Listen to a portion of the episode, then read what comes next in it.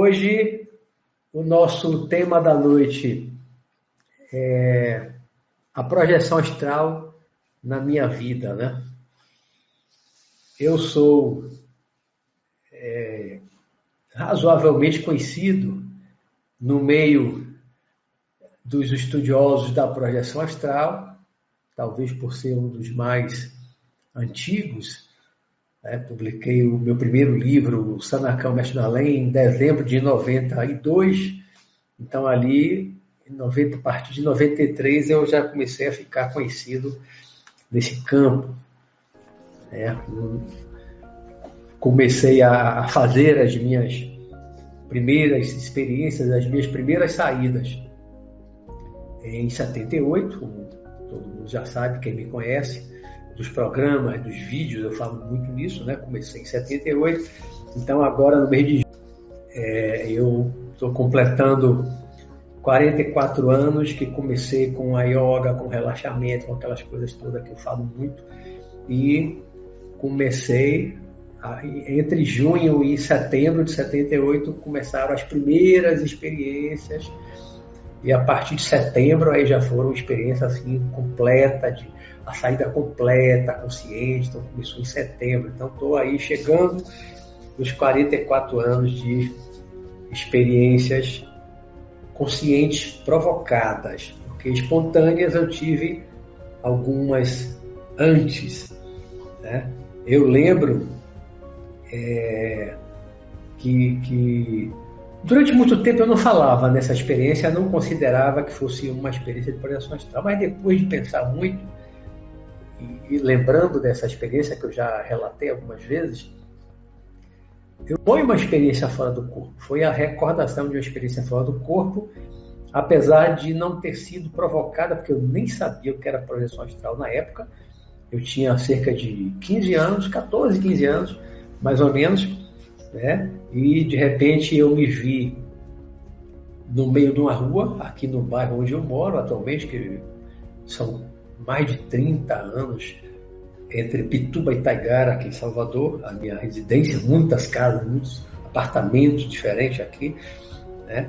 E eu tive uma experiência que eu estava correndo aqui na rua Rio Grande do Sul, que é pertinho daqui onde eu estou também, perto da minha casa, perto daqui dessa sala, e a lembrança que eu tenho, né, de estar correndo na rua e tinha um grupo correndo atrás de mim.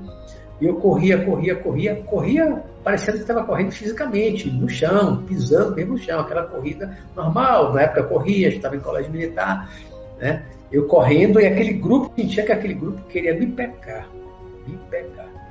Isso eu lá com meus 15 anos, já tinha um grupo de espíritos querendo me pegar. Né? Mostra que lá no passado muita coisa errada eu devo ter feito, porque com 15 anos já tinha um grupo de espíritos querendo me pegar quando eu estava fora do corpo, né? E aí eu dobrava na esquina da rua Ceará, na época tinha um clube Bandep, depois virou Asbac. Eu entrei ali, o grupo atrás de mim. Quando eu cheguei perto, já do cruzamento com a rua Pernambuco, eu de repente bati os dois pés no chão, eu vi que o pessoal estava chegando perto de mim, eu bati os dois pés no chão e comecei a voar com os braços assim abertos em cruz, que era como voava o Nacional Kid, que era um herói japonês que eu curtia na, na minha infância, né? Eu, então não foi como Superman com os braços para frente, a Nacional Kid voava, ele tinha uma capa também, voava, tinha um capacete, né? de, de, de metal e os braços abertos. Eu bati, ele fazia assim, ele corria, batia os dois pés no chão e dava um impulso e abria os braços e voava. Então eu, por aquele condicionamento do filme japonês, da, era um seriado de TV, filme não, seriado de TV japonês, é, a lembrança mais antiga que eu tenho de uma experiência fora do corpo, assim, muito nítida, apesar de não ter saído do corpo consciente, foi essa, em que eu voei eu ali com 14, 15 anos, mais ou menos, não sei exatamente a idade do ano, mais ou menos nessa idade, né? eu perseguindo, quando eu vi que eles iam me pegar, eu lembrei de, de, de National Kid, né? pensei em voar, bati os dois pés no chão e simplesmente voei. Eu não fazia ideia naquela época do que era projeção astral, não fazia ideia Nunca tinha ouvido falar em projeção astral, viagem astral, nunca tinha lido nada, nada, nada sobre projeção astral, viagem astral ali dos meus 15 anos. Né? Mas eu estava consciente, estava lúcido ali.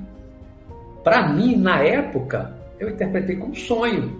Na verdade, um pesadelo, porque tinha um grupo de pessoas querendo me pegar. Nem pensei em espírito. No sonho, tinha um cara de pessoas querendo me pegar no sonho. Né? E eu escapei voando igual ao National Kid. Só muitos anos depois, revendo, lembrando dele, porque eu nunca esqueci esse sonho, apesar de ter tanto tempo, né? Eu tinha lá uns 15 anos, estou com 62, então o sonho tem muito tempo. Mas eu lembro dele com nitidez, eu posso contar a qualquer momento, já contei muitas vezes, e lembro com nitidez, com clareza riqueza de detalhes, porque eu me lembro bem, bem, até o nome das ruas, né? Vinha na Rio Grande do Sul, entrei pela Ceará, aí no, perto, já na esquina do cruzamento com a Pernambuco, eu me lembro, quando eu passo ali, de carro, às vezes de moto, quando eu passo no lugar, às vezes eu me lembro. Foi ali, foi aqui. Ainda lembro do ponto exato e os nomes das ruas. Né? Porque eu passo muito ali. Então essa foi talvez, talvez não, a que eu lembre a experiência mais antiga, assim, clara, eu estava consciente, só que eu não sabia que eu estava fora do corpo. Porque eu não sabia nem o que era isso, não era espiritualista. Naquela época eu era ateu. Desde os 14 anos eu era ateu. Fui ateu até os 17 anos, quando eu voltei a acreditar em Deus. Então na época eu era ateu, não acreditava nada disso, de espírito, dessas coisas. É, então essa foi minha primeira experiência sem a saída consciente do corpo. E depois, aí aos 18 anos, uma experiência que eu já contei em programas anteriores, vou muito rapidamente dar uma recordada nela, foi aquela experiência da fazenda que aconteceu em janeiro de 77. Eu tinha 18 anos, estava na fazenda, dormindo no quarto com alguns irmãos mais novos do que eu. Eu era o mais velho dos irmãos ali naquele momento na casa, né? não tinha luz elétrica, era só um, aquele lampião. Quando apagava a luz para dormir, era breu total, mesmo que botar a mão nos olhos assim de noite, você não enxerga absolutamente nada, era escuridão total. E aí, no meio da noite, eu senti algo batendo debaixo do. Era uma cama de campanha, parecendo uma maca que meu pai comprou na época para colocar, porque era, ela é mais estreita, porque eram muitos adolescentes criança também, né? Era muito filho. Na, ali, naquele momento, que tinha seis, porque o mais velho estava morando é, em São Paulo, estudando no ITA, e o que é um pouquinho mais velho que eu estava na Academia Mulheres Negras Resende, no Rio de Janeiro. Então ali eu era o mais velho dos seis. Então éramos seis. E só daria ali para colocar aquela cama de campanha, que é tipo uma lona com uma estrutura de tubular, assim, de, de não sei se era alumínio, que material, era bem leve, né? Tinha uma bolsinha carregada.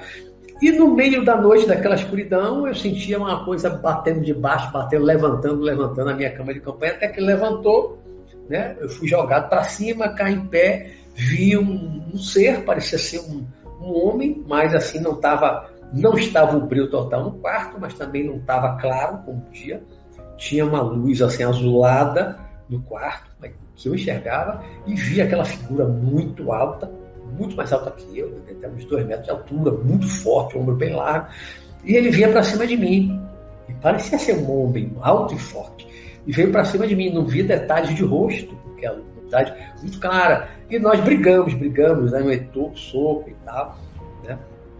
Como eu sempre falo quando eu conto essa experiência, na época é, eu fazia alterofilismo, um pouco de capoeira, tinha noção de defesa pessoal, um pouquinho de karatê, coisas que eu aprendi no colégio militar, com soldado da polícia militar. E aí eu era ousado, né, na juventude, e achei que era um ladrão que tinha invadido a nossa casa naquele momento. Não sabia o que era projeção astral, viagem astral, não sabia nada disso. Eu estava lendo na época o livro dos médios, de Allan Kardec, que não fala disso. O livro dos médios não fala de, de des, nem de desdobramento, que não era nem a palavra usada para Allan Kardec. Mas não fala de desdobramento, pressão tal, velha tal, não fala nada disso no livro dos médios. Acordei, eu estava deitado na, na, na cama de campanha, estava de campanha, é, e no breu total de novo, né? Aí pensei, puxa, que pesadelo. Pesadelo horrível, né? Sendo atacado por um cara forte, enorme, né? No quarto. Então foi um, foi um pesadelo mesmo, né? E depois, naquele mesmo ano, em fevereiro de 77, eu, eu fui morar no Rio de Janeiro, então viajei de ônibus, comprei o livro dos Espíritos, fui lendo o livro dos Espíritos, aí que eu comecei a aprender mais do Espiritismo, né? as obras de Allan Kardec, no ano 77 todo eu li. Quando chegou em 78, no ano seguinte, que eu comecei a estudar arquitetura, aí já está, aí eu comecei a, em junho, comecei a, a, fazer yoga, ler muita literatura de yoga, fazer yoga e tal. E aí comecei é, a encontrar alguns livros de projeção astral, fui lendo projeção, aproveitei conhecimento da, da yoga e aí fui desenvolvendo a minha técnica, né, que eu batizei de dormir acordado, que eu já falei em vários programas, não vou aqui me, me demorar. Quem quiser, tem, tem, tem vídeos e tem programa falando aqui da, da minha técnica no canal. E aí comecei a ter as experiências. Então, é, como eu conheci a projeção astral? Na prática, eu tive essa primeira experiência lá nos 15 anos, a da fazenda, que eu saí do corpo consciente, voltei consciente, estava lúcido, estava consciente. Só que eu não sabia que estava fora do corpo. Eu achei que, que havia um ataque, um, um homem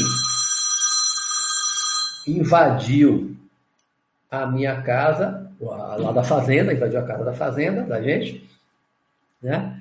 Eu achei que ele tinha invadido a fazenda, era um ladrão, mais velho ali, era o único que era fortinho na época, né? E eu enfrentei ele, mas eu não tinha noção. Depois que eu acordei, achei que foi um pesadelo. Mas depois de 78, que eu comecei a ler livro de projeção astral, comecei a estudar isso, eu, lembrando da experiência com nitidez, que eu tenho, mas também é uma experiência que eu lembro com total nitidez, eu tive certeza que ali foi uma experiência fora do corpo, foi uma projeção astral consciente, porém espontânea, involuntária. Não foi uma experiência provocada, nem sabia o que era aquilo. Eu não provoquei nada, não provocava nada na época, porque eu nem sabia o que era projeção astral. Né? Saí com o espírito lá batendo de baixo, já devia estar desligado do corpo, como ele estava batendo, batendo, e eu estava sentindo, hoje eu analisando, né? Estava sentindo aquela batida na cama de campanha e eu, e eu subindo, mas já, já era no corpo astral. E a, a, a, a, réplica etérica, maca, da, da cama de campanha, né? não era física, era um espírito desencarnado que estava ali embaixo. Então, o que eu estava sentindo, eu subindo com a cama de campanha, era o meu corpo astral, corpo espiritual, com essa réplica etérica, até que subi. Eu e a cama de campanha. E jogou para cima, e aí que a gente brigou, né? se atracou e tal. Então essa foi a minha primeira experiência com 18 anos, uma experiência assim muito real, muito, muito nítida, muito clara de projeção astral, sem saber também o que era projeção astral. Saí consciente, voltei consciente, mas sem saber que era que estava tendo uma projeção astral. O início da prática começou em 78, com as leituras, né? aí comecei a, a ter as minhas primeiras experiências, que eu vou começar aqui a, a, trazer um, os relatos, eu anotei que certamente não vou conseguir colocar todos, e já programei assim a próxima semana uma continuidade de relatos, porque eu anotei, eu anotei vários, mas são 44 anos, milhares de experiências, né? não lembro de todos, claro, 44 anos mas lembro de muita. Depois que eu anotei essa, depois eu fiquei pensando, poxa, e essa, tem essa, tem essa, tem essa. Tem muita experiência assim, para relatar. Algumas que eu já relatei no passado, em vídeos. Ter muitas que eu nunca relatei, né? Que são muitas experiências. Então eu vou começar a trazer alguns relatos, assim, mais ou menos lá do início primeiro. A minha primeira minha primeira projeção astral consciente, lúcido, tá, já contei involuntária é essa lá da fazenda. Né?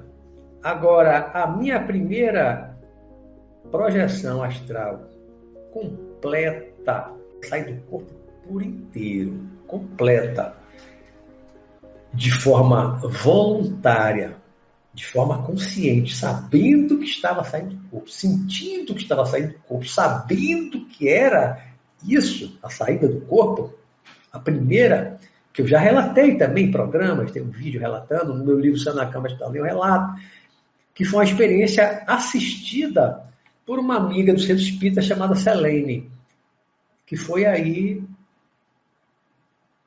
aí por volta de setembro, mais ou menos, de 1978. Né?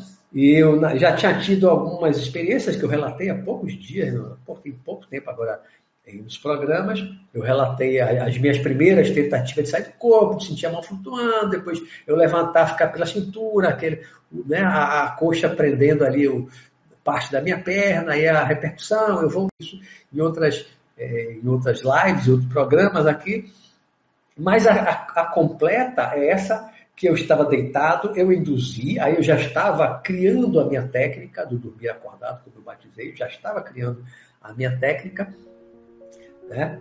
induzindo o relaxamento pelo controle da respiração, porque a minha base é controlar a respiração, porque controlando a respiração, controlo a velocidade do batimento do coração, então, respiro cada vez mais devagar, corpo estirado na cama, relaxo, relaxo, respirando mais devagar. Quanto mais devagar, mais devagar vai batendo o coração. Então, rapidamente eu entro num relaxamento profundo. E aí, se eu conseguir, que foi uma coisa que eu trabalhei muito lá no início, eu consigo manter a, a, a mente desperta, levar o corpo a adormecer. Por isso é que eu chamo de dormir acordado, que é um paradoxo, é paradoxal. Minha técnica eu chamo de dormir acordado, porque eu induzo um relaxamento profundo, como um relaxamento de um sono natural do corpo, porém a mente permanece alerta, desperta, totalmente consciente de tudo que está acontecendo. Todo o processo de relaxamento eu estou ali consciente, comandando tudo, até sentir o corpo ficar leve. Às vezes eu sinto o EV, o estado vibracional pelo corpo. Nem sempre. Aliás, se eu for colocar assim, desses 44 anos, é, as vezes que eu me lembro de ter sentido o evento de sair foram poucas. A esmagadora maioria das vezes eu senti já o corpo ficar leve e me levantei, sem sentir vibração nenhuma, sem sentir EV nenhum. Senti algumas vezes lá no início, depois nunca mais senti. Tantas e tantas vezes que eu saí, saio do corpo consciente, provocado ou involuntariamente, eu não sinto EV gente que diz, né, eu sinto EV, eu tenho que sentir o EV, provocar o EV e tal. Eu, na maioria das vezes, não sinto mais o EV. Senti no início. Depois que eu me acostumei a fazer, que virou rotina, eu não sinto mais. Eu não dependo de sentir o, estado vibracional, aquela vibração no corpo, aquele choquezinho e tal, para poder sair do corpo. Eu não dependo disso. Eu saio, muitas vezes involuntários, sem provocar, como aquela do a visita do meu gato. De repente eu levanto, o gato me ah, levanta. Como se eu estivesse levantando fisicamente, mas todo no corpo astral, porque eu já estava solto, estava desligado, né? E sai. Então a minha primeira experiência foi assistida, foi, foi amparada, protegida pela Selene, que era uma senhora espírita, do centro espírita que eu frequentava desde 77, né? Então, ela saiu do corpo, não sei porquê, foi para minha casa, meu apartamento, meio da madrugada, né? E aí, quando eu estava lá no processo de saída, eu ouvi a voz dela dizendo: Beto, saia. Beto, saia. E aí eu me levantei. Saí do corpo, fiquei em pé, do lado da cama, e entrou aquela mulher com uma aura vermelha brilhante que veio para cima de mim, me assustei.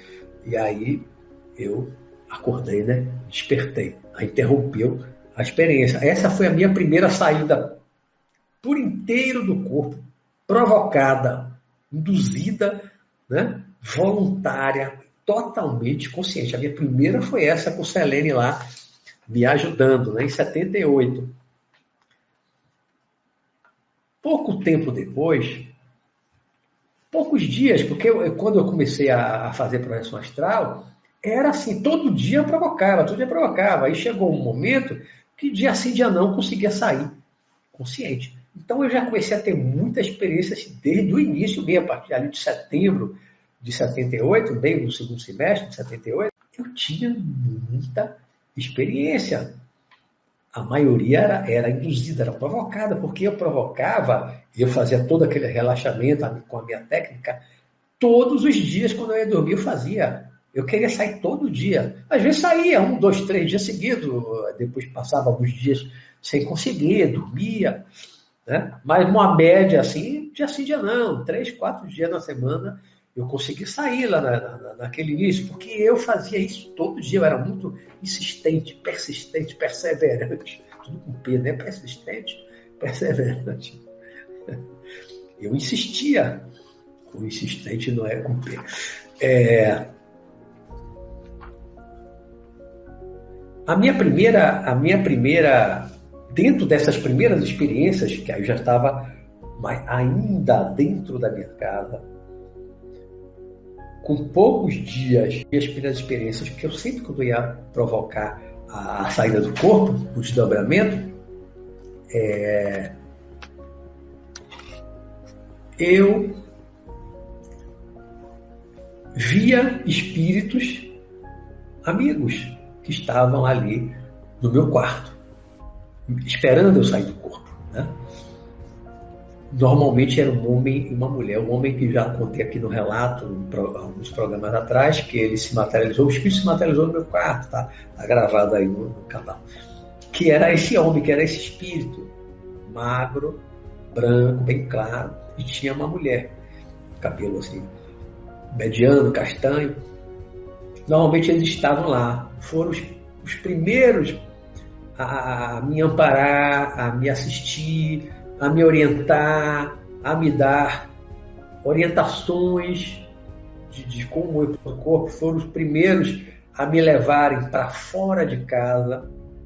As minhas primeiras experiências foram dentro de casa. E dentre essas primeiras experiências é, dentro de casa, logo, logo, eles me colocaram para prestar uma assistência, um socorro, uma ajuda ao espírito desencarnado eu saí com eles, saí do meu quarto, atravessei a porta, atravessei a parede, passei pelo, acho pelo quarto da empregada, a copa cozinha e a parede da sala. Já saí assim, flutuando, levitando, né? Volitando também, como os livros antigos que chama, volitando. Eu saí assim, flutuando, em pé, acima do chão, atravessei porta, parede, parede, parede e fui parar na sala. E quando cheguei na sala lá do apartamento, tinha um espírito sentado no sofá da, da, lá da sala da nossa, do nosso apartamento.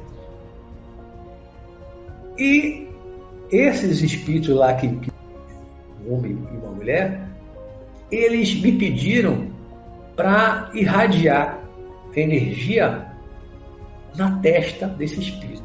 Pelo que eu percebi, pelo que eu entendi naquele momento, pelo que eu me recordo, o espírito estava cego. Talvez ele fosse cego, encarnado, desencarnou e ainda continuava cego. Ele ainda não estava enxergando. Foi o que eu entendi até onde eu lembro. Isso tem 44 anos. É, mas o que eu lembro é que ele não enxergava. Então eu sentei no lado dele e aí coloquei uma mão direcionado, a, o centro da palma da mão direcionada para o centro aqui do, né, entre os supercílios. E eu vi que saía um, um facho de luz, como de uma lanterna, um facho de luz saía daqui da palma. Depois eu fui descobrir, fui estudando, que nós temos menores, além daqueles chakras principais mais conhecidos, nós temos chakras menores. Nos olhos, na orelha, na palma da mão, no joelho, na planta do pé, tem vários. Né? E quando você irradia a mão, você ativa esse, esse chakrazinho aqui na palma da mão e sai aquele facho de luz. E aí eu dizia, mas ninguém mandou dizer aquilo. Eu disse, receba a luz divina, meu irmão. Eu falei, não sei porquê.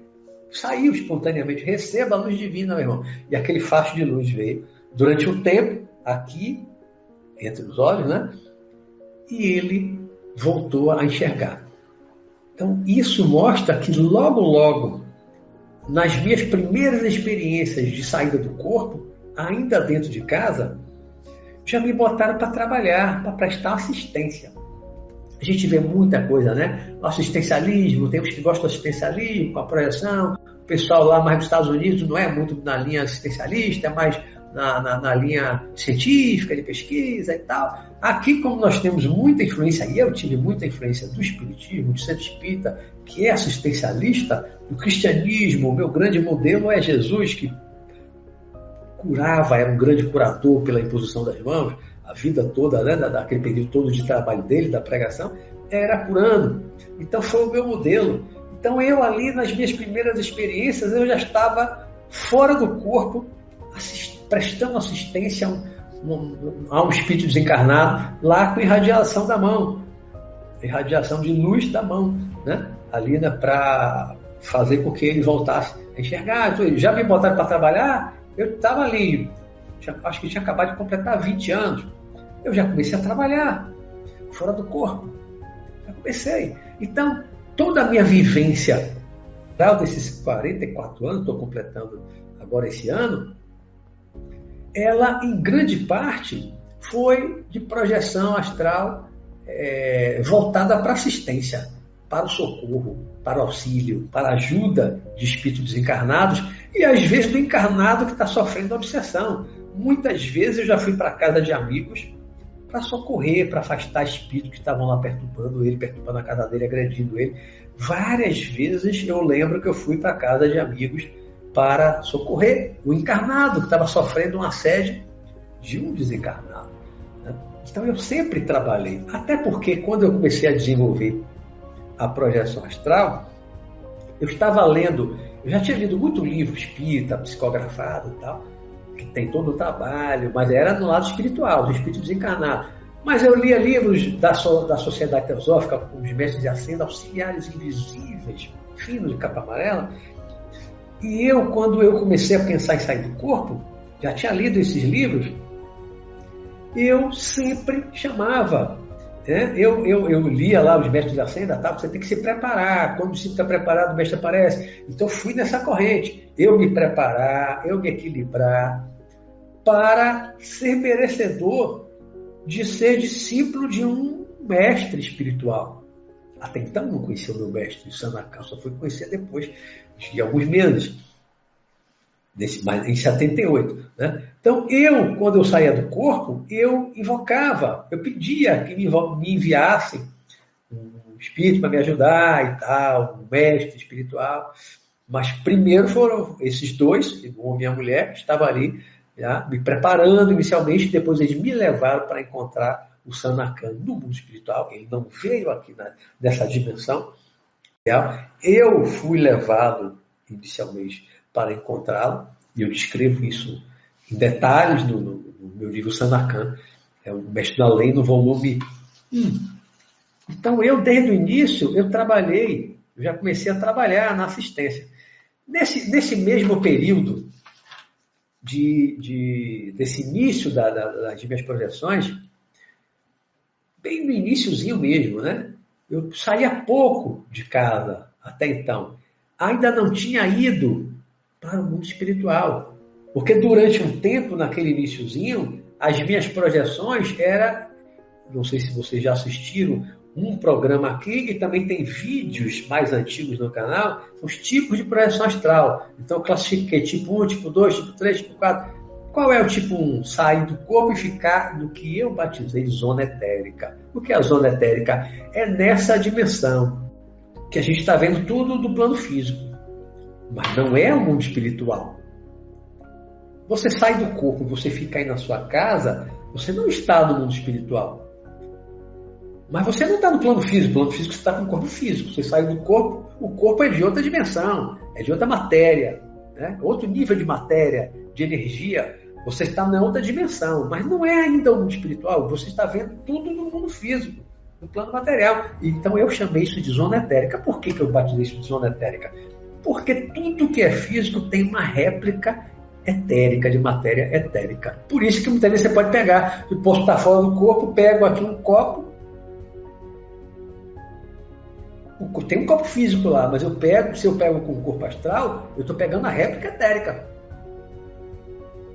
qualquer outro objeto que eu pegue na minha casa fora do corpo, eu estou pegando a réplica etérica, não estou pegando o físico, eu não manipulo fora do corpo. Né? E aí, é, nessa fase que eu estava saindo do corpo, primeiro fiquei um tempo dentro de casa, depois começamos a sair para a rua, em vários lugares. Tá? E aí um dia, em 78, eu tinha alguém comigo, mas eu não, não via, não identificava, mas tinha alguém comigo, junto de mim, espírito, né? Eu estava fora do corpo. Eu saí do meu quarto, saí do corpo, saí do meu quarto, caminhei ou flutuei pelo corredor até o quarto de minha irmã. Tinha uma janela que dava para um, um, terreno baldio, depois construíram, mas na época era mato, no fundo do prédio, na Pituba. E eu cheguei na janela do quarto dela, olhei para o céu, céu estrelado, e aí saí voando. Voei. Isso bem no iníciozinho do meu desenvolvimento, explorações. Então, e essa pessoa me acompanhando. Aí comecei a voar totalmente consciente, lúcido, por cima do mar. Escuro, era noite, era escuro. No mar, em cima do mar, não tem iluminação nenhuma, né? É escuridão. Mas tem iluminação das estrelas e tal, então não é um breu total, você enxerga. A uma certa altura, acima do mar, não estava muito próximo do mar, estava mais alto, sentia o mar embaixo, via o mar embaixo, né? E aí, durante esse voo, eu pensei, mais rápido, mais rápido. Isso mentalmente, eu pensava. Quando eu pensava mais rápido, eu sentia que acelerava, porque o que eu via o mar lá embaixo, ele começava a passar mais rápido. Né? A velocidade aumentava, mais rápido, mais rápido. A velocidade do voo do corpo astral se tornava cada vez mais rápido e eu via cada vez mais rápido. Então, mais rápido, mais rápido, mais rápido, mais rápido eu cheguei no Rio de Janeiro. Cheguei no Rio de Janeiro. Primeiro eu vinha pelo mar, via, via uma ilha lá na frente. No Rio de Janeiro tem várias ilhas, algumas regiões ali, né, dentro da Bahia de Guanabara, de Guanabara tem várias ilhas, né, Ilha de Paquetá, que eu ia lá na infância, no Rio de Janeiro. E eu via uma ilha lá na frente, então eu via voando assim por cima do mar, e quando eu via a ilha, eu levantava, passava por cima, eu não atravessei a ilha, eu subi e saí lá. E fui parar, via, via, via a praia de Botafogo, iluminada, que eu conhecia, porque eu morei no Rio dos 7 aos 10 anos. Depois morei mais seis meses em 71 também. Então eu conhecia a praia de Botafogo. Eu via a praia de Botafogo chegando lá assim, né? E eu vinha, vinha, vinha, vinha, vinha, vinha e desci com esse espírito na areia, que a gente estava indo para o Rio de Janeiro para prestar uma assistência, um auxílio, tipo, um passe, na minha avó que morava no Rio. Morei com ela em 77, né, quando eu tinha 18 anos. Morei seis meses lá estudando na casa dela. E eu soube que ela estava doente, e quem me falou foi esse espírito quando eu saí do corpo. Ele disse que ela estava doente, está precisando de ajuda, então Fomos voando. E a sensação de tempo, da hora que eu saí de casa, que eu saí pela janela do quarto da minha irmã, pensando mais rápido, mais rápido, mais rápido, mais rápido, mais rápido. E eu, quando eu pensei mais rápido, mais rápido, eu já cheguei no Rio de Janeiro. Né? Em linha reta, assim, pelo mar, não sei dizer quantos quilômetros. Pela estrada, uns 1.600 quilômetros, mais ou menos. Ainda menos. Uma linha reta, assim, por cima do mar, dá menos, mil e algumas coisas quilômetros. Mas a minha, a minha sensação não durou um minuto. E eu comecei devagar, depois mais rápido, mais rápido, mais rápido, mais rápido, aí cheguei. Isso foi menos de um minuto, se for considerar o, o, o tempo físico. Não levou um minuto para eu chegar no Rio de Janeiro e totalmente consciente. Da hora que eu saí do corpo até a hora que eu pousei no Rio de Janeiro, na areia da praia de Botafogo, e aí depois fomos para a casa de minha avó, totalmente consciente, totalmente lúcido, sem nenhuma interrupção de consciência. Agora não lembro depois da volta. A volta, eu não lembro. Então, essa foi a minha primeira viagem astral, uma viagem física assim, de uma cidade para outra, de um estado para o outro, uma distância longa. Foi a minha primeira viagem totalmente consciente. Uma outra vez, é... aí não, eu não lembro se foi em 70 eu fiz também uma viagem dessa mesma forma, saí do corpo, só que dessa vez eu ia para São Paulo.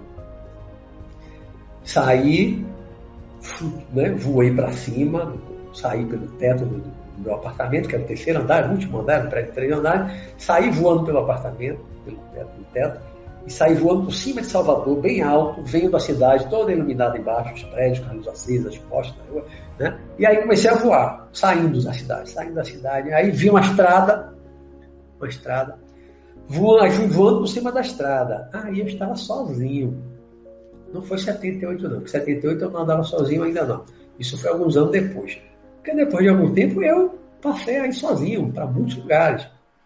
Eu estava indo para o Rio para São Paulo. Eu comecei a voar por cima da, da, de uma estrada, aí de repente eu vi uma moto lá embaixo. Eu gostava de moto, tive moto lá nos três anos, tive moto. Gostava de moto. Quando eu vi uma moto andando de noite na estrada, vi aquele farol iluminando hacia a frente da moto na estrada, né? Aí eu achei interessante, né? E aí comecei a acompanhar a moto. Na velocidade da moto, ou seja, não estava com muita velocidade, de noite, ninguém vai correr, que ninguém é maluco, numa moto devia estar, sei lá, 80, 100 no máximo.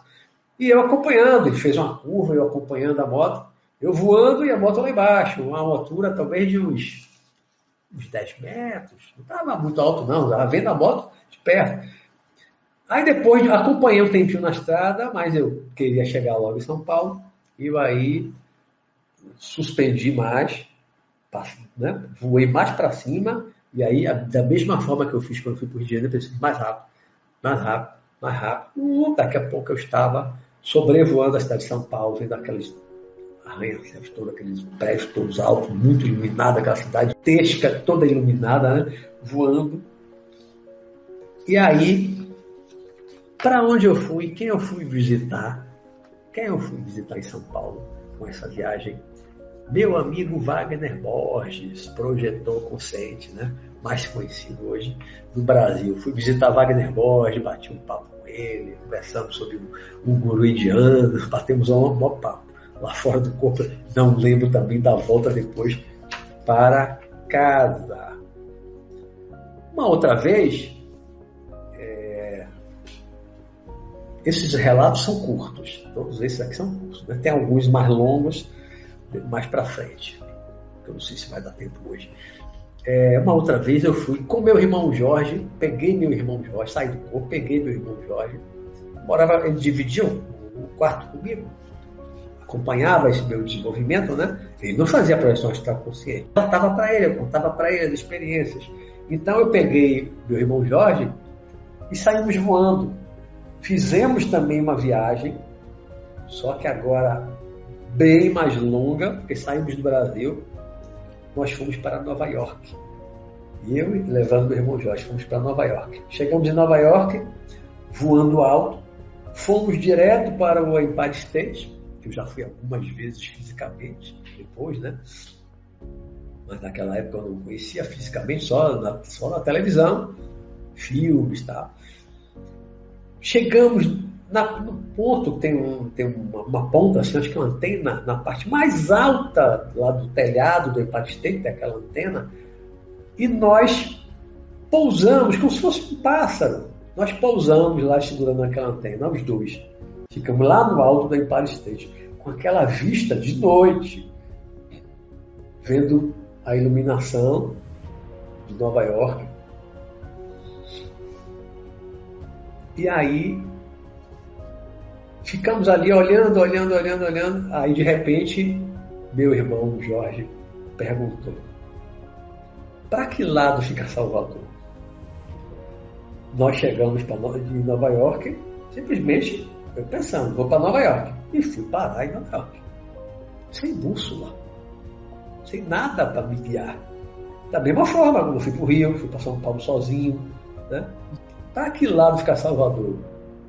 De vez em quando uma mensagem, sua conexão está instável, agora enquanto. Mas eu acho que não está caindo não, né? Aí é, eu olhei assim e apontei uma direção, né? Para lá. Apontei a direção para lá. E aí saímos, saímos do, do, do, do Empire. Não tinha medo de altura, é alto pra caramba, né? E do escuro. Não tenho medo do escuro, sim, de voar no escuro não tenho medo nenhum de altura, vou desde a adolescência que eu, que eu voo fora do corpo, nunca tive problema em voar e voar, inclusive alto, né? até sair da Terra, como vai ter uma, uma experiência aqui mais para frente, não sei se hoje. É, e aí eu saí com meu irmão, direção né, para lá, Salvador para lá. Pum, e fomos parar em casa. Até porque se você estiver em qualquer lugar do planeta, você quiser voltar para casa, é só você pensar em voltar para casa, pensar em voltar para o corpo.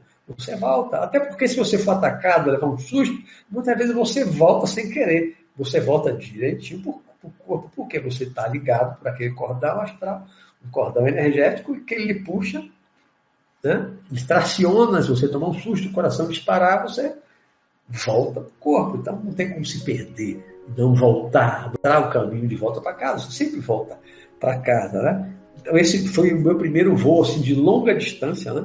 Eu fui para Nova York. Essas experiências até aqui, essas primeiras que eu estou relatando, é, foram experiências todas do que eu chamo de zona etérica. Nenhuma dessas que eu relatei até agora, eu estava no mundo espiritual. Nenhuma dessas eu fui para o mundo espiritual. Todas em contato com o plano físico. Dentro da minha casa, quando eu saía, eu fui para o Rio de Janeiro, fui para São Paulo, vi o quê? Vi a cidade iluminada, fui para Nova York. Então, todas essas aqui, eu estava fora do corpo na zona etérica, que é o que eu mais vejo em muitas lives e muitos vídeos, muitas pessoas contando suas experiências. Grande parte das vezes o que eu vejo é a pessoa só nessa zona etérica. Dentro de casa, vai na rua, tal. Mesmo saindo do planeta, é que sua projeção. Mas você não está no mundo espiritual. Você está vendo o planeta físico. Você não está no mundo espiritual. A partir de agora, os relatos que eu coloquei aqui são de idas para o mundo espiritual, para o plano astral. Né? Eu rapidamente fui, mas no início eu não fui sozinho, não ia sozinho, até porque eu não sabia como chegar, eu não tinha um referencial e não sabia como, o que eu deveria fazer para chegar no mundo espiritual. E muita gente não vai porque não sabe ir, porque não tem um referencial para chegar no mundo espiritual. Mas também tem muita gente que vai sem ter noção de projeção astral, vai e vai como? Pensa no ente querido que partiu, que desencarnou, pensa firmemente naquela pessoa, e tal, e vai para o mundo espiritual e encontra eu, muitas, muitas vezes que eu vou para o espiritual encontrar meu pai, desencarnou há quantos anos? 15 anos. 15 anos. Eu encontro irmãos, primos, que não têm noção de projeção astral, tem noção. E como é que eles foram para lá? Pensando no pai ou no tio. E foram para lá. Já cansei de encontrar. Né? Então, a primeira vez que eu fui para o mundo espiritual, e que eu não, não a primeira ida ao mundo espiritual, porque eu fui encontrar o Sanacan e tal, mas a, o primeiro encontro com um ente querido meu, desencarnado, se deu ali em 78, lá bem no meu início, em 78, que eu encontrei a minha terna. Minha avó desencarnou 72, e isso foi 78. Seis anos depois, eu fui para o mundo espiritual, lá fui uma cidade, né? normalmente eu vou para uma cidade chamada colônia espiritual, os livros espíritas chamam, não é colônia, é uma cidade. Algumas muito grandes, metrópoles enormes, tem cidade no hospital com um milhão ou mais de habitantes. E eu entrei numa escola e nessa escola eu encontrei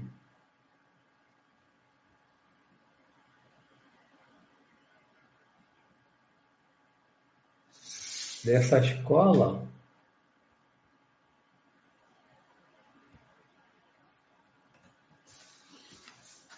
eu encontrei a minha avó materna, paterna, né? eu entrei numa sala de aula pelo fundo da sala, eu vi as crianças pequenas, eram crianças pequenas, sentadas estava na minha frente, né, de costas para mim, porque eu entrei por uma porta que tem no sala, via aquela criançada sentada, virada lá para frente, voltada para frente, para um quadro negro, e via uma mulher aparentando uns 30 anos, jovem, magra, com vestido branco, com cabelo, era, era, era um cabelo preto assim, um pouco ondulado, preso. Ela estava de costa, desenhando com o que parecia ser um giz. Parecia ser um giz. Estava fazendo desenho assim de uma mulher, está desenhando uma mulher por causa dele. Minha avó, em vida, quando era jovem, minha avó foi professora primária. E ela estava, já desencarnada, seis anos depois de desencarnada, estava dando aula para crianças pequenas, como se fosse um em vida. Durante muitos anos ela fez, né? ela estava dando aula para crianças numa cidade, numa escola numa cidade, no mundo espiritual. E aí eu fiquei um tempinho ali atrás olhando, e ela aí se virou. Quando ela virou, ela me viu lá no fundo, ela aí sorriu para mim. Eu sorri para ela, mas eu não entrei na sala, ela não chegou a falar comigo para não tirar a atenção da criançada. Aí só sorri, aí depois eu eu saí. Foi a primeira vez que eu vi um ente querido desencarnado. Por seis anos depois do desencarne, né? Fui, fui dos meus, meus quatro avós, né? Ainda avô e avó. A primeira que desencarnou foi ela. Seis anos depois eu encontrei ela quando eu comecei a, a saída, comecei a sair do corpo de forma consciente e indo para o mundo espiritual. No início dos anos 80, que eu estava participando de uma reunião mediúnica, lá no Centro Espírita da Graça, onde a Selene, que eu falei, né, participava, uma noite nós, nós tínhamos uma reunião mediúnica todo sábado. Começava às três horas da tarde até seis, seis horas, às vezes até passava sete horas. Demorava, era uma reunião demorada. Eram muitos médios, né? professor Walter Porto, que era, falo muito dele, que era o, o coordenador e doutrinador. E uma noite de sábado, depois daquele trabalho todo, papai, fui dormir, tarde da noite, dormi. De repente, eu estava fora do corpo, no mundo espiritual, pela primeira vez, desde que eu comecei a sair eu estava no umbral, numa zona escura, no mundo espiritual no escuro, pela primeira vez. Não estava sozinho, eu não fui sozinho. Havia nessa região do umbral, tinha, era uma penumbra, dava para enxergar alguma coisa, mas escuro. Havia uma mesa grande, semelhante à mesa de madeira, que era bem grande, que tinha na nossa sala de reunião mediúnica, no Centro Espírita Várias pessoas sentadas ao redor da mesa, fazendo uma reunião no umbral. Mas eu estava em pé, conversando com uma amiga minha, a médium, a Cássia. Nós estávamos conversando. E a gente conversa em pé, caminhando no umbral e conversando. Aí eu olhava para cima e vi pendurado numa árvore uma, uma gaiola, uma gaiola grande, e tinha um pássaro grande preso nessa gaiola. Mas essa gaiola, esse pássaro, é, ele tinha um olhar que não era um olhar de pássaro. Os olhos me pareceram, me deram uma, impressão é, de serem olhos humanos. A expressão dos olhos era humanos. Muitas vezes, fora do corpo, principalmente do mundo espiritual, umbral, muitas vezes eu vi animais de vários tipos, cobras, vários animais, lobo, com um olhar humano. Os olhos eram humanos, que eu sabia que ali era um espírito humano transformado no animal. Às vezes, voluntariamente, por vontade própria, poder de concentração, que alguns conseguem fazer, e outras vezes formados, como a gente vê nos filmes e desenhos animados antigos de magia, transforma no sapo, no rato, tá? no mundo espiritual, isso é uma realidade. Nas zonas lá embaixo, Isso é uma realidade. Transforma em cobra, transforma em lobo, transforma em um bocado de coisa. Né? Vi muito. Então, esse ser que estava lá no Brau, ele parecia ser humano. Estava preso numa, numa gaiola lá no alto. Uma outra vez, é, numa cidade espiritual, nesse período também de 78 para 79, que foi um período assim muito, muito rico, esse início de, de viagens. E, aí, e quando eu comecei para o mundo espiritual, eu ia direto para o mundo espiritual. Eu não ficava zanzando por aqui no plano físico. Não ficava fazendo projeções, estava ficado na minha casa, para ir na casa do outro, para andar ali na rua, não. Eu queria ir para o mundo espiritual, eu queria conhecer o mundo espiritual. Então, logo que eu, que eu desenvolvi a projeção, eu só pensava em mundo espiritual. Seja para as colônias, para as cidades, visitei um monte de coisa, como esse relato que eu, rapidinho aqui que eu vou trazer, como também para um Umbral para trabalhar. Então, eu fiz uma visita uma vez a um museu numa cidade espiritual. Era, era um museu, tipo um galpão enorme, um galpão muito grande. E aí eu ia entrando e ia vendo coisas antigas, coisas antigas. Eu vi uma estátua, duas coisas eu lembro bem lembro bem. As outras coisas eu não, não tenho, não, não, guardei muita lembrança, mas duas coisas eu me fixei e eu lembro bem. Uma parecia uma réplica daquilo que, que foi uma das maravilhas do mundo antigo, que era o Colosso de Rhodes. Era uma estátua de um homem na entrada do porto da ilha de Rhodes. Até conhecia a ilha de Rhodes, lá na, no Mar da Grécia. Conhecia a ilha de Rhodes, mas não existe vestígio nenhum do tal, da, da, do Colosso de Rhodes, gigantesca, né? que relatam, os filósofos, os escritores antigos daquele tempo da Grécia Antiga, relatam né, do Colosso de Rhodes, que era uma estátua de pedra gigantesca. E nesse museu, que era um, um galpão era muito alto, tinha uma réplica, talvez, da, do Colosso de Rhodes. Era uma estátua humana, você via assim, pera alto, aquela pedra, um negócio enorme, enorme, enorme, fantástico. Aí via um monte de outras coisas, mas que eu não lembro, que era muita coisa, e chegou uma parte do museu que acho que acho que o museu, eu comecei por uma parte antiga, que eu gosto, da Grécia, Roma, coisas antigas, eu gosto muito. E aí, quando chegou uma parte moderna, aí eu vi um avião, um caça de guerra, um caça de guerra, tipo aqueles F-5 e tal, né? Os caças da época, né? E aí eu vi um caça. Só que eu não gostei, eu não admirei, que eu estava totalmente voltado para o espiritualismo. Então, eu não gostava de pensar em guerra, morte, essas coisas todas que a, que a guerra envolve, né? Então, quando eu vi aquele caça, eu sabia que aquilo ali era uma arma para matar. Aí eu não gostei, senti uma repulsa por aquele caça de guerra, né? Lá no museu do mundo espiritual, do museu. Já visitei bibliotecas enormes com livros, escolas de vários tipos, verdadeiras universidades de astronomia com os astros flutuando, coisa assim que parece coisa de filme de cinema, tipo Harry Potter. Muita coisa desse tipo tem lá no mundo espiritual. Uma vez, aí, 92, 92. Eu fui projetar para o Egito, longe também, né? Bem longe, fui projetar para o Egito. Cheguei no Egito, sobrevoei, fiquei sobrevoando ali as pirâmides, sobrevoei as pirâmides durante o tempo, vi um homem lá próximo e tal, não demorei muito, aí acordei, voltei pro corpo.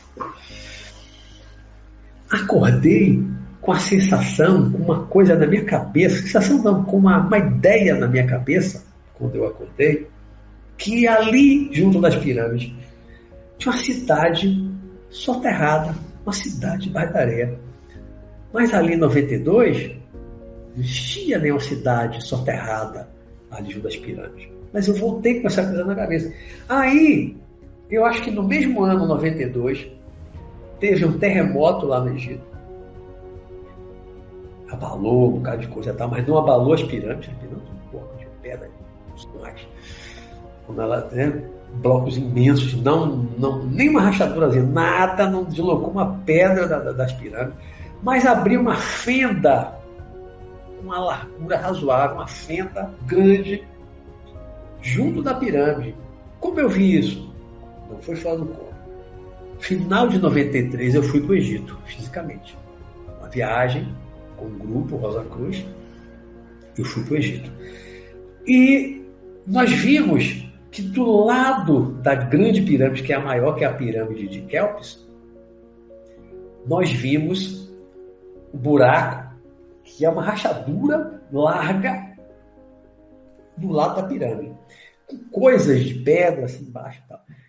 Por conta então do terremoto, com essas fendas que se abriram, tal, descobriram que havia era uma cidade cemitério no outro lado da pirâmide, numa subidinha, um pouquinho inclinada, Teve um dia que era uma tarde livre, o pessoal foi para bazar e tal. Eu não, eu fui sozinho, saí do hotel, o hotel ficava perto da pirâmide.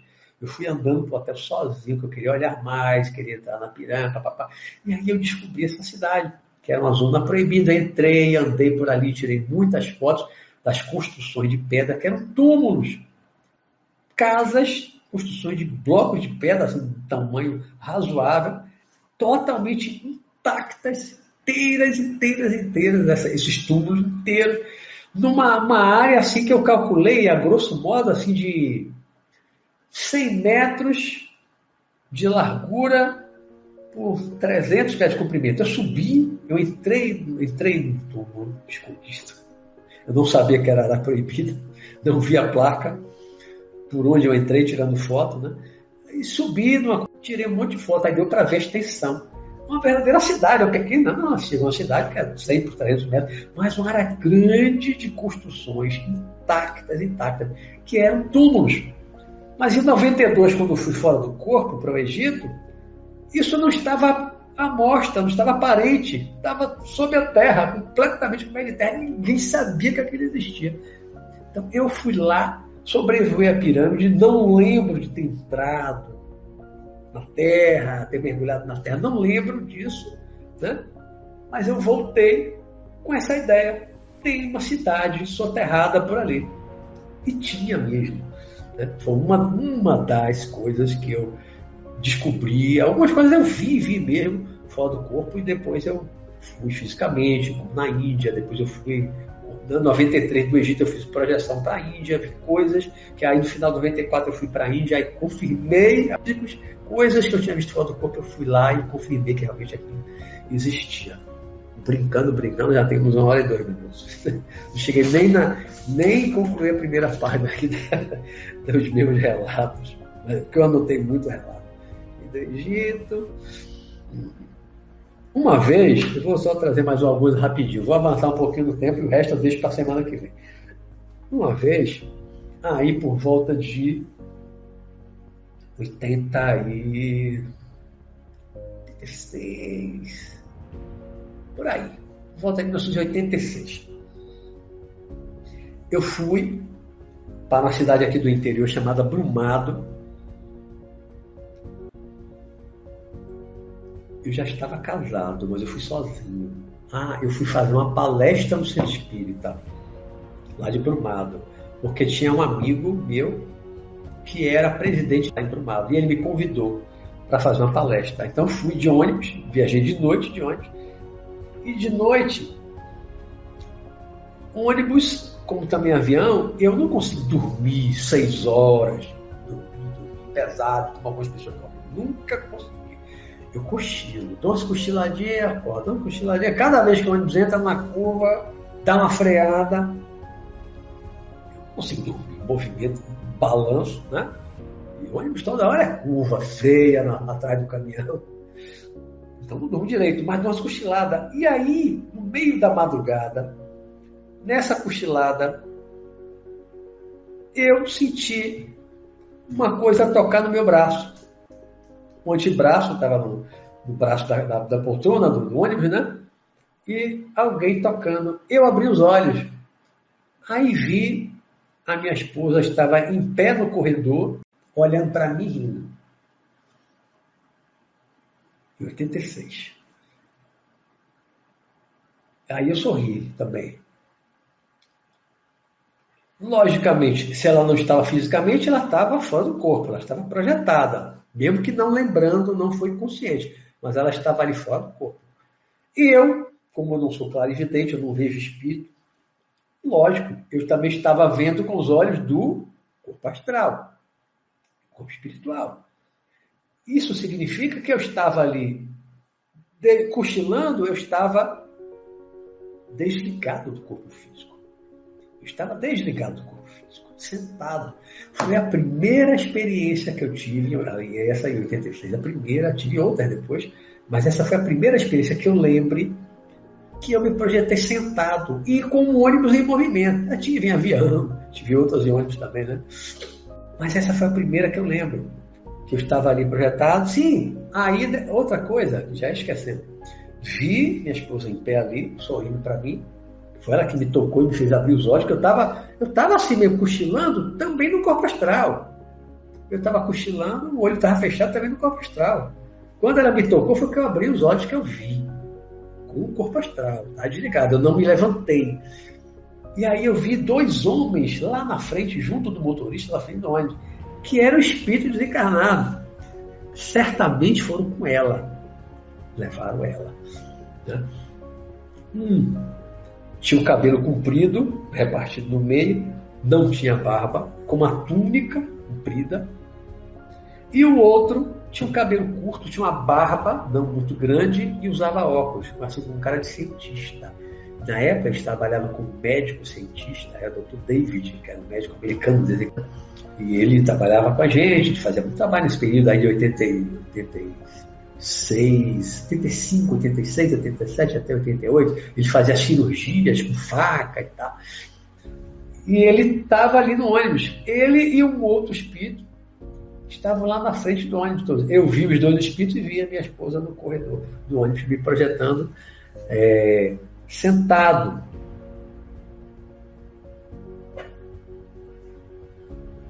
E aí, aqui já, já para concluir por hoje, é, não tenho certeza se nessa mesma oportunidade, acho que sim, acho que foi nessa mesma ida dessa viagem de ônibus. Eu cheguei lá de manhã cedo, mas sem dormir direito, então eu fui deitar e dormir um pouco, porque de noite eu ia fazer a palestra, né? Tal, aí, me lembro se eu tomei banho e tal, e deitei e peguei no sono. Quando eu peguei no sono, saí do corpo, não foi provocado, foi espontâneo, saí do corpo. De repente eu estava numa praça praça pública lá de Brumado, onde havia várias pessoas sentadas no chão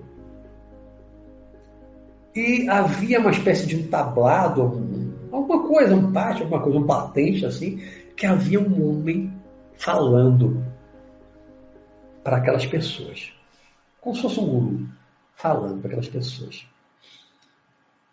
Eu me aproximei, fiquei ali assistindo ele falar, não lembro o conteúdo da fala dele, e aí ele apontou para mim e me chamou, fez sinal assim me chamando, não é? Vem cá, né? Me chamou. Eu não maldei, não desconfiei de nada, me levantei e fui até ele. Aí um outro espírito que estava com ele me chamou, eu fui acompanhando e foi entrando assim num beco que tinha perto da praça, foi entrando. Só que quando eu fui entrando nesse beco, me deu uma, assim, uma alerta. Eles vão me aprisionar. Eles vão me aprisionar. Eu aí fugi. E acordei no corpo. Eu fugi. Depois, em outro momento, lá na cidade do Centro Espírita, eu fiquei sabendo que havia lá um fidalgo antigo, que era um espírito que já estava dono da cidade, diplomado, né? E controlava tudo, e lutava contra o centro espírita, e não queria. Então, como eu fui para lá, uma pessoa de fora, fazer uma palestra e tal, no centro espírita, e tal, ele queria me aprisionar. Então, eles iam tentar me aprisionar fora do corpo, mas eu percebi a tempo e fugi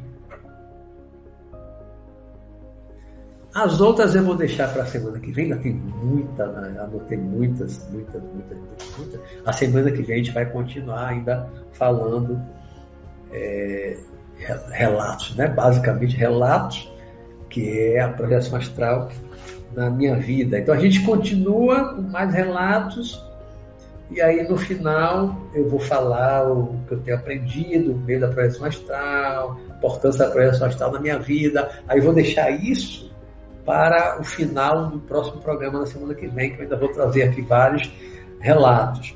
E estou pensando depois em fazer alguns programas ainda de relatos.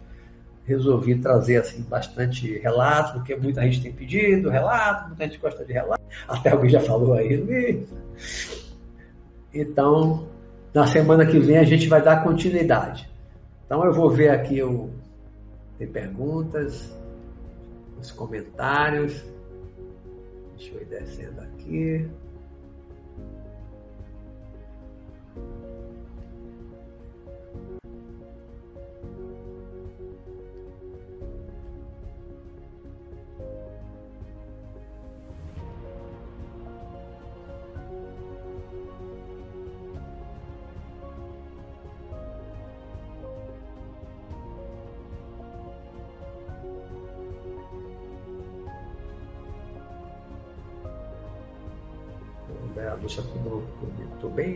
Bem lá em cima aqui, tá sem som.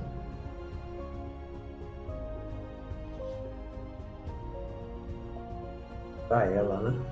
Alguém falou isso aqui de som.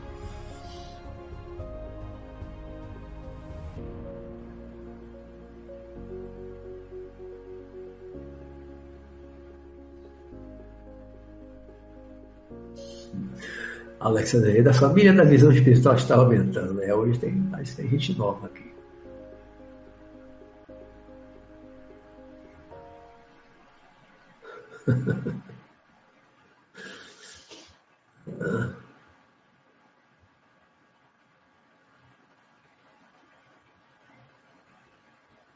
A experiência do ovo, hoje eu não contei a do ovo frito, né? Eu contei, acho que semana passada, não foi? Contei a do ovo frito clássica do Florita. Eu não, eu não botei ela aqui, que eu já copiei tanto que não coloquei ela aqui. Não consegui baixar o Sanacan. Ah, tá lá, disponível de graça. Vou dar uma olhada depois, Luiz Fernandes.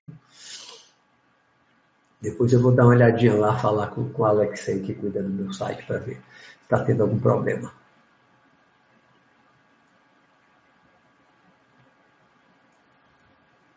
No Amazon tem o e-book e tem físico, né? Amazon com BR tem o e-book que é bem baratinho e real.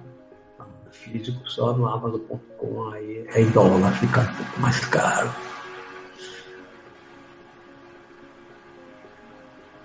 João Arnaldo, pergunta fim da live. O Senhor disse que uma vez andou de carro no astral. Como é a sensibilidade? É, preciso, é parecido com aqui? Cheiro de borracha, toque. Tem isso lá, a porta rangendo se for um gol. Essa foi boa. Eu não, é, eu não coloquei aqui nenhum relato de é, envolvendo carro.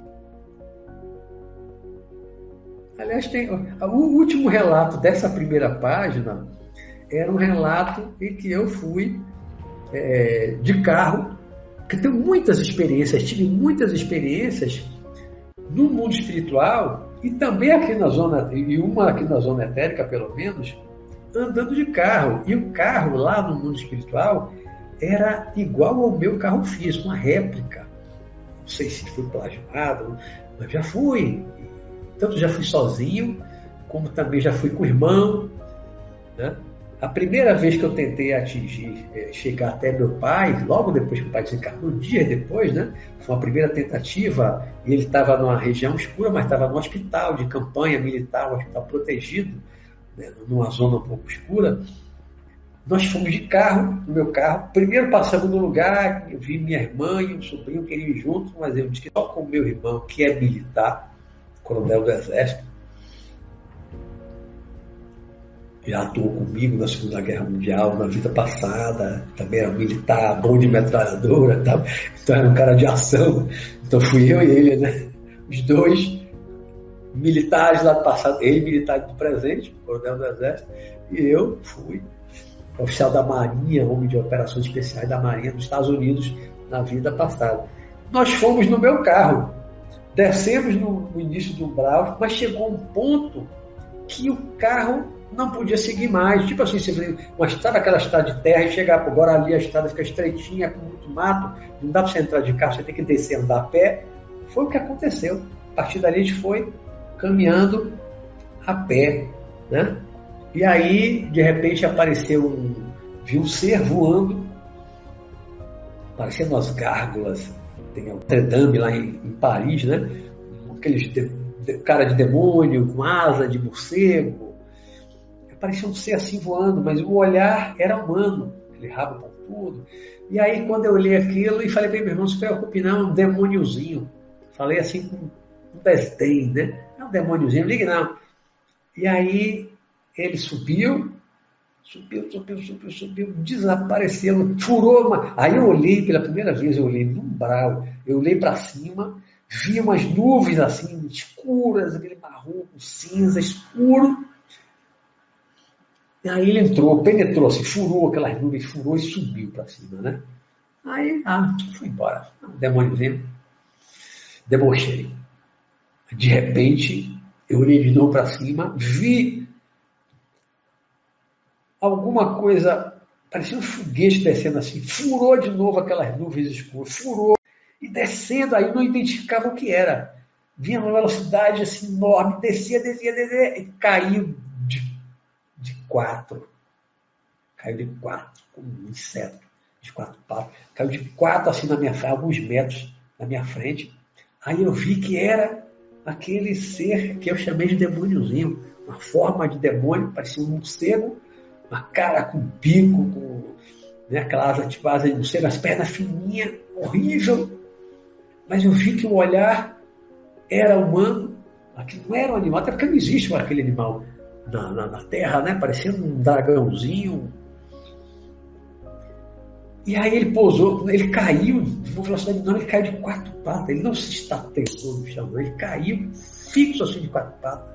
E quando ele caiu no chão, ele voou, deu um salto rápido na minha direção, em cima de uma, aquela, aquela boca, aqueles dentezinhos afiados. Ele veio aqui no meu peito, bem no mamilo assim, veio aqui me mordeu. Mas eu, num reflexo, eu tinha tido alguma noção de defesa, de karatê, defesa pessoal e tal.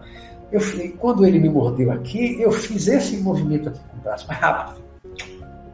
Então atingi ele, a cabeça dele, bati nele e lancei ele longe. Mas na mordida que ele me deu, aquele peito, ele mordeu com aquele dente fino, eu sentia dor. A mordida no corpo astral, no corpo espiritual. Eu sentia, eu sentia mordida. E quando eu senti aquela mordida, tomei um susto, tomei um susto, ele veio e me mordeu. Esse susto foi suficiente para me puxar para o corpo. E eu acordei. Não sei como meu irmão voltou dali, não sei porque eu automaticamente voltei contra a minha vontade, zoom, naquele susto. Né? Se eu tomo um susto desse, um ataque, automaticamente eu voltei para o corpo e acordei. Mas eu fui de carro. É uma das experiências que eu fui no umbral até um certo ponto de carro. Na próxima semana eu, eu trago outros relatos assim também de, de, de carro. De experiência de estar andando de carro espiritual, visitar meu pai de carro.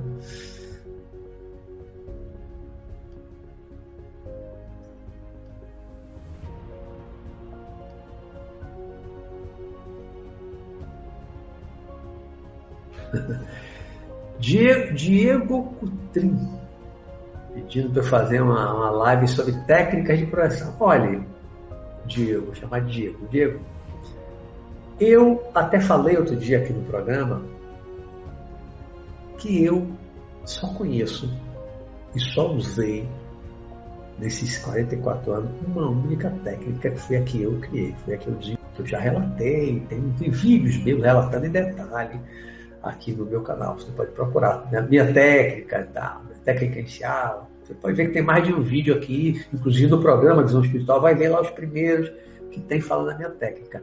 Eu não trabalhei, eu não usei, eu não experimentei nenhuma outra técnica. Por quê?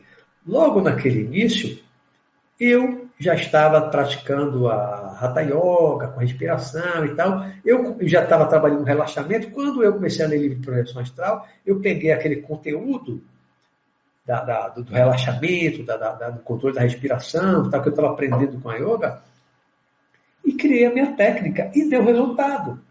A partir do, do início da minha leitura do, do, do, Hatha Yoga, que eu mostrei aqui até outro dia o livro, né, que eu comprei 5 de julho de 78. Comecei a ler ali. Em setembro, corpo consciente. Então, a técnica que eu criei foi a única que eu usei. Três meses o resultado estava saindo consciente. Dia sim, dia não. Então, eu nunca usei outra técnica. Então, eu posso fazer, eu posso fazer aqui um programa falando detalhadamente tá, da minha técnica. Eu não posso falar isso de outras técnicas. Técnica fulana, porque eu nunca experimentei outra técnica. Então, fosse live de técnicas, de técnicas teóricas, não, não vou falar de lives de, de, de, técnicas teóricas de outros que eu não experimentei. Eu só gosto de falar daquilo que eu experimentei. Tudo que eu falo nos meus programas são experiências que eu tive, são coisas que eu vivenciei. Eu não gosto de ficar falando da experiência do outro, do que o livro disse. Eu só trago aqui o conhecimento teórico, sim, mas a prática, a experimentação, todas as experiências que eu conto aqui são experiências que eu vivenciei. Eu não trago aqui nenhum relato de outra pessoa relatou. Primeiro que eu não sei se é verdade. Eu só posso relatar a minha experiência. Posso, né? Vou contar até porque eu não tenho, não tive a sensação que o outro teve lá na experiência. Tá? Cada um tem que contar a sua experiência. Então eu posso fazer uma live, um programa falando da minha técnica, mas já, mas já falei já falei aqui no início do programa Visão Espiritual, no ano passado, comecei em novembro o programa.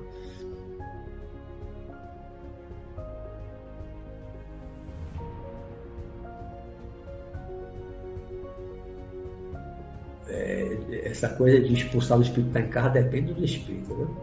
Depende, depende da gente, depende dos espíritos. É muito relativo.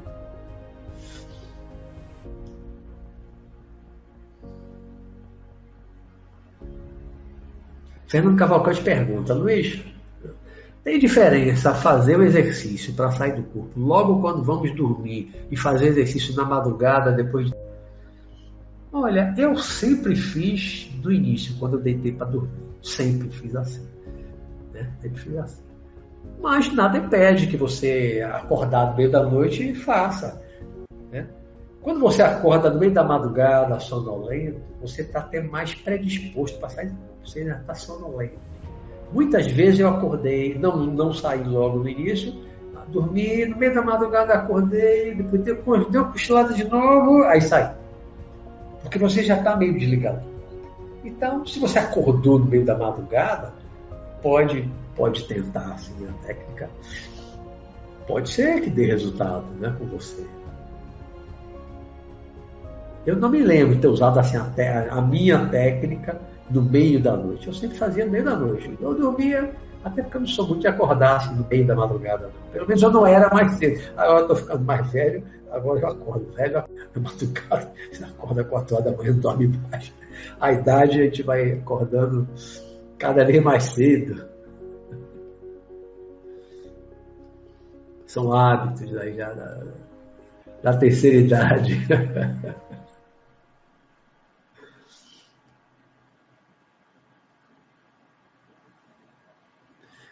Marta Delgado, nosso ectoplasma é fundamental para assistência de desencarnados em diversas situações. Exatamente. Por isso é que os desencarnados, os trabalhadores, pegam muita gente às vezes. Eu chamava, olha, eu quero trabalhar, me ajudem a sair do corpo, me levem para trabalhar. E eles vinham, me ajudavam a sair do corpo e eu levava para trabalhar. E nisso eu também me desenvolvia mais. Não só trabalhava, como também visitava cidades espirituais, via coisa maravilhosa. Depois de um tempo, fiquei mais independente, passei aí também para lazer Fiz tem, tem vários relatos aqui que eu vou trazer semana passada que eu anotei, que são muitas coisas também de lazer. Tanto, já nadei, peguei onda, onda de jacaré, né, tomei banho de piscina, banho no lago com animais, com lagartos, no mundo espiritual. Vou trazer alguma semana que vem. Né?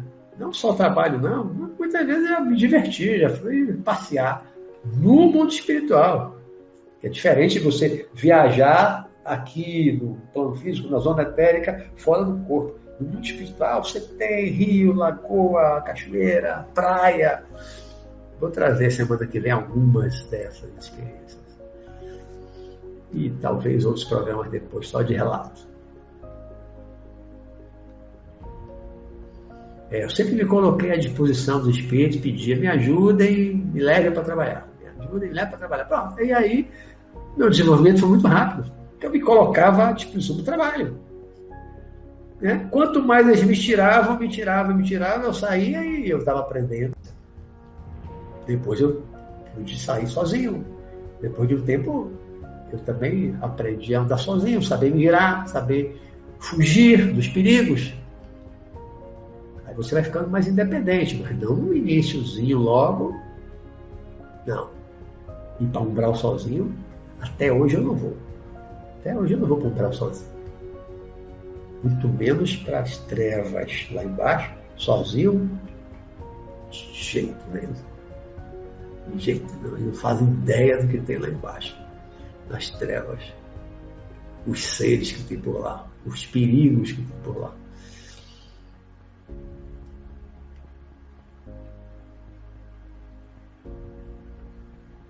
Exatamente, Marta. Acredito que os mentores se utilizam de pessoas de boa vontade, de bons hábitos para integrá-los em equipes socorristas. Exatamente isso. No instante eu me integrei, me colocar à disposição para trabalhar.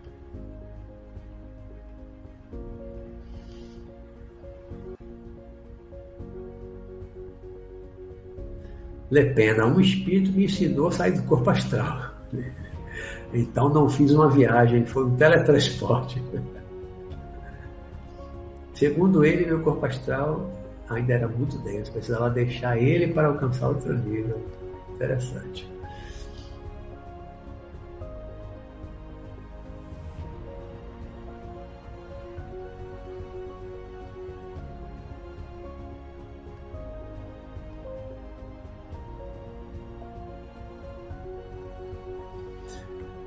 Fernando Cavalcante, falando aí de tempo aí para sair do corpo.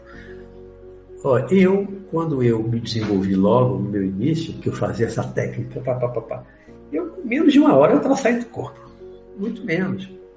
Muito menos. Eu, quando eu dominei o processo do, do relaxamento, até porque eu dominei antes de ler o livro Pressão Astral, quando eu alinhei e criei a minha técnica, eu dormia acordado, no máximo meia hora, quando eu conseguia sair, dos dias que eu conseguia sair, no máximo meia hora, eu já estava já tinha induzido todo aquele relaxamento profundo e no máximo meia hora eu saía do corpo. Se eu não saísse com meia hora, dormia e apagava. Eu nunca fiquei duas, três, quatro, cinco horas para sair do corpo. Nunca, nunca. Sempre saí muito rápido.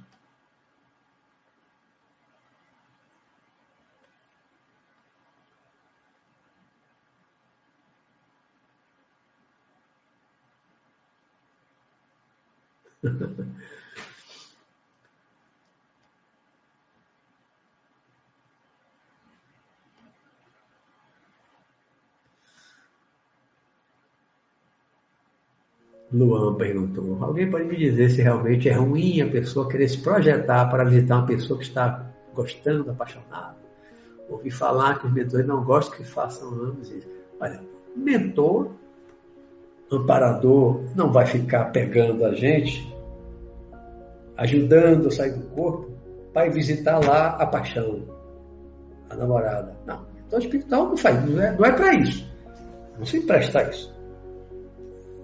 A não ser que ela esteja precisando de ajuda, de socorro, de amparo de alguma forma, e você for um trabalhador fora do corpo, aí sim, para levar você, para ajudar, usar seu para ajudar, mas para levar o mentor, ele ajudar a sair do corpo. O espírito, mas o mentor é mais evoluído que a gente. Vai se prestar, ajudar a gente a sair do corpo lá para ver a namorada? O mentor espiritual realmente não faz isso. Isso aí você vai sozinho, né? Com todos os riscos do caminho, né? O mentor não, não, não fica junto, protegendo numa situação dessa. Tem mal o que fazer. E não se deve chamar para isso, né? Olha, vai chamar seu amparador para me leve ali para ver minha namorada, para ficar lá namorando fora do corpo. Não, nem todo não é para isso, ele não vai. Mas prestar isso.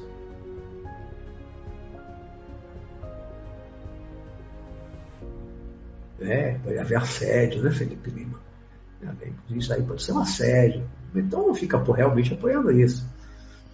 Pode, ser, pode haver violação de privacidade, você vai lá para casa da namorada, vai querer entrar no quarto dela, pode estar em traje de menores, semi-nua, desde que dorme, né? Com pouca roupa. E aí, às vezes, o protetor dela lá não vai deixar você entrar na casa. Então, tem que respeitar a privacidade. Projeção astral não é para isso. Não é para isso. É difícil achar um espírito evoluído que vai apoiar esse tipo de coisa. A gente tem mal o que fazer. Você se colocar à disposição de um trabalho, ele lhe ajudar para você trabalhar, sim, mas para isso, para você namorar, sair do corpo e namorar, não. Não conheço nenhum mentor que faça isso, não.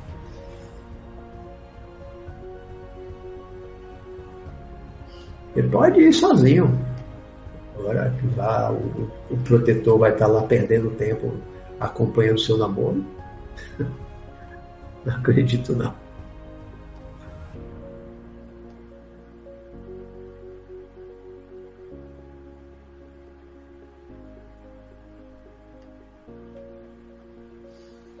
Poxa, temos uma hora e 31 minutos. Vera Lúcia, professor Luiz, o senhor já teve alguma projeção na qual bateu a emoção de encontrar algum parente querido ou amigo a ser tracionado para o corpo? Eu falei do encontro com a minha avó, eu tive muitos com meu pai, com primo.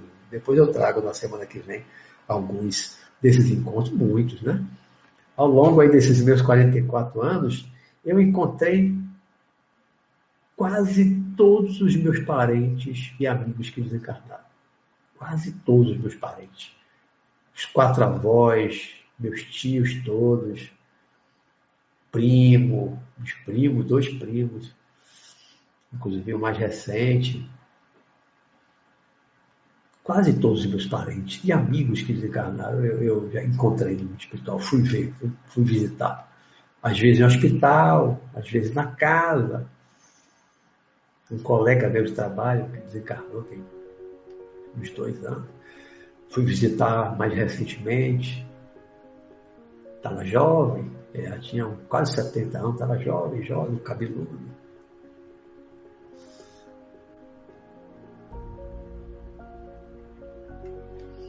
Pressão astral tem que ser estudada, viu, Luan? Tem que estudar, tem que ler. Estudar para saber o que é está fazendo, o que é está se detendo.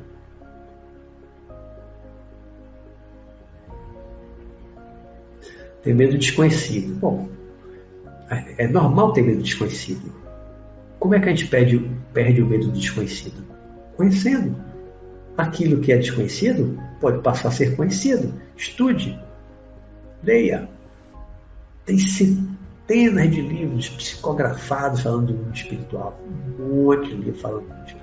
Livros da teosofia, livros espíritas psicografados. Muito livro. Eu tenho um livro chamado O Mundo Espiritual, de onde viemos para onde vamos. Um outro falando de projeção astral.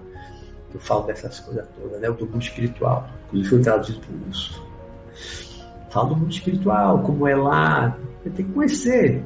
Se você, se você sai, quer sair do corpo para ficar na sua casa, na sua rua, tá, não precisa de grandes estudos, precisa de mais proteção. Agora, quer ir para o mundo espiritual, tem que conhecer um pouquinho, né? vai ler as experiências de quem já andou por lá, os livros psicografados, que são espíritos encarnados que ditaram o livro. vai ler um pouquinho sobre o mundo espiritual para saber onde está pisando,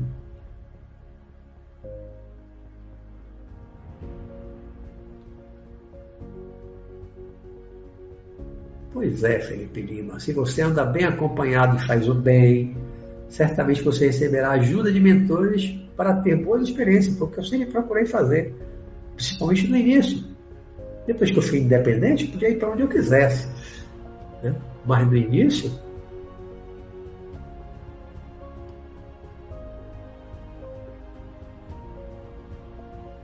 não vai dar para ver todas as todos os comentários aqui não, que o nosso tempo já está tá passando. Semana que vem a gente continua mais. Tem muitos comentários.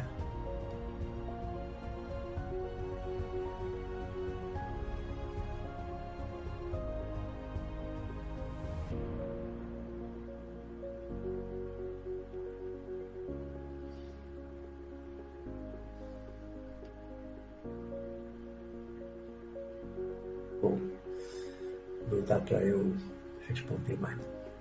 Bom, aquelas perguntas que eu não pude responder, porque o nosso tempo aqui já avançou, demora 35 minutos, por favor, façam na próxima semana. A semana passada, a semana que vem vai ser uma continuação desse programa de hoje. Né? Vamos continuar com relatos, respondendo aqui as perguntas. Então, aquelas perguntas que eu não pude responder, por causa do tempo, ainda tem aqui várias perguntas, não vai dar para responder. Então, a, a, semana que vem ainda continuo com os relatos aqui da projeção astral na minha vida, ok?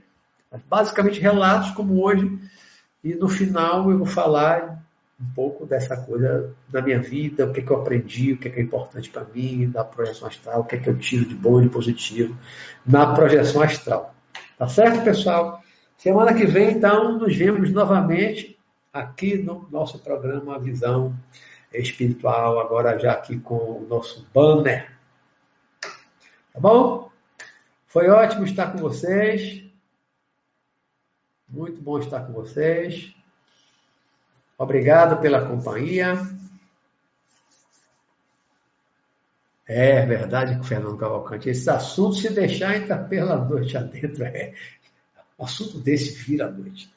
Olha, é, quando eu começo a lembrar de experiência, até de tarde, eu fico pensando assim, que, que relatos que eu vou colocar? Tem tanta coisa, tanta coisa. Tem experiências curtinhas, com Adolfo Frito, né, famoso Adolfo Frito, tem experiências longas de visita a George Harrison, ida ao cinema, tem alguns que eu coloquei aqui, depois vou colocar mais. Aí, semana que vem eu continuo com esses relatos e respondendo aqui as perguntas de vocês, tá certo? Então, até a semana que vem. Fiquem com Deus, se cuidem, leiam para poder praticar. É bom ter um conhecimento teórico, não ir para a prática direto. Oh, minha querida pianista Gerantes, beleza, não te vi aí. Ótima live, obrigado, valeu. Então, Adorei vê-los todos aqui, acompanhando o programa. Então, até a próxima semana. Nos veremos na próxima quarta-feira, ok? Tá? Beijo no